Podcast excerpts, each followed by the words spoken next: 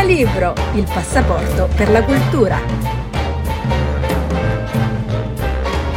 Conosci la guerra di secessione americana? Una guerra che ha diviso gli Stati Uniti in due, tra il nord e il sud. Qual è stata la causa di questa divisione e cosa ha significato per il paese? Tutto è cominciato con le differenze politiche ed economiche tra le due regioni. Il nord era in pieno sviluppo industriale con una società dinamica in crescita demografica, mentre il sud si basava sull'agricoltura e dipendeva pesantemente dalla schiavitù. Sì, hai capito bene, la schiavitù, 150 50 anni fa. Infatti nel sud oltre un terzo delle persone era ridotto in schiavitù, mentre nel nord prevaleva un'idea progressista che condannava questa pratica. Ma non era solo una questione di schiavitù, c'era un dibattito politico sull'economia, con il sud favorevole al libero scambio e il nord che chiedeva protezionismo per l'industria manifatturiera. Ecco perché si sono formati due partiti politici distinti, i democratici, più accomodanti verso il sud, e i repubblicani, che si opponevano apertamente alla schiavitù. Tutto è esploso quando Abraham Lincoln, un esponente repubblicano,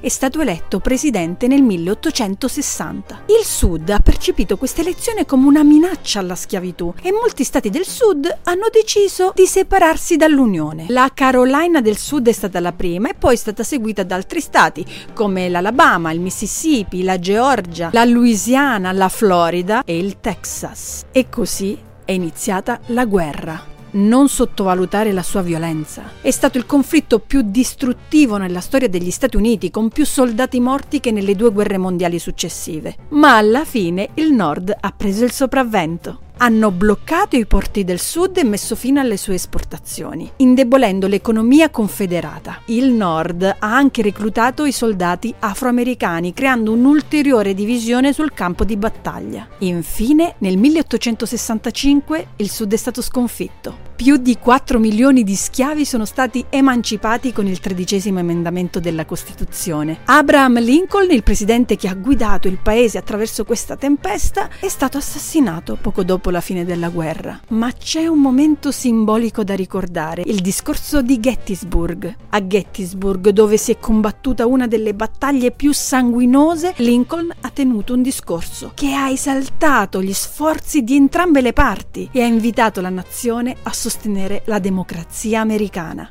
E così la guerra di secessione americana ha avuto cause complesse e significato profondo. Ha messo fine alla schiavitù e ha segnato una svolta nella storia degli Stati Uniti e forse di tutto il mondo.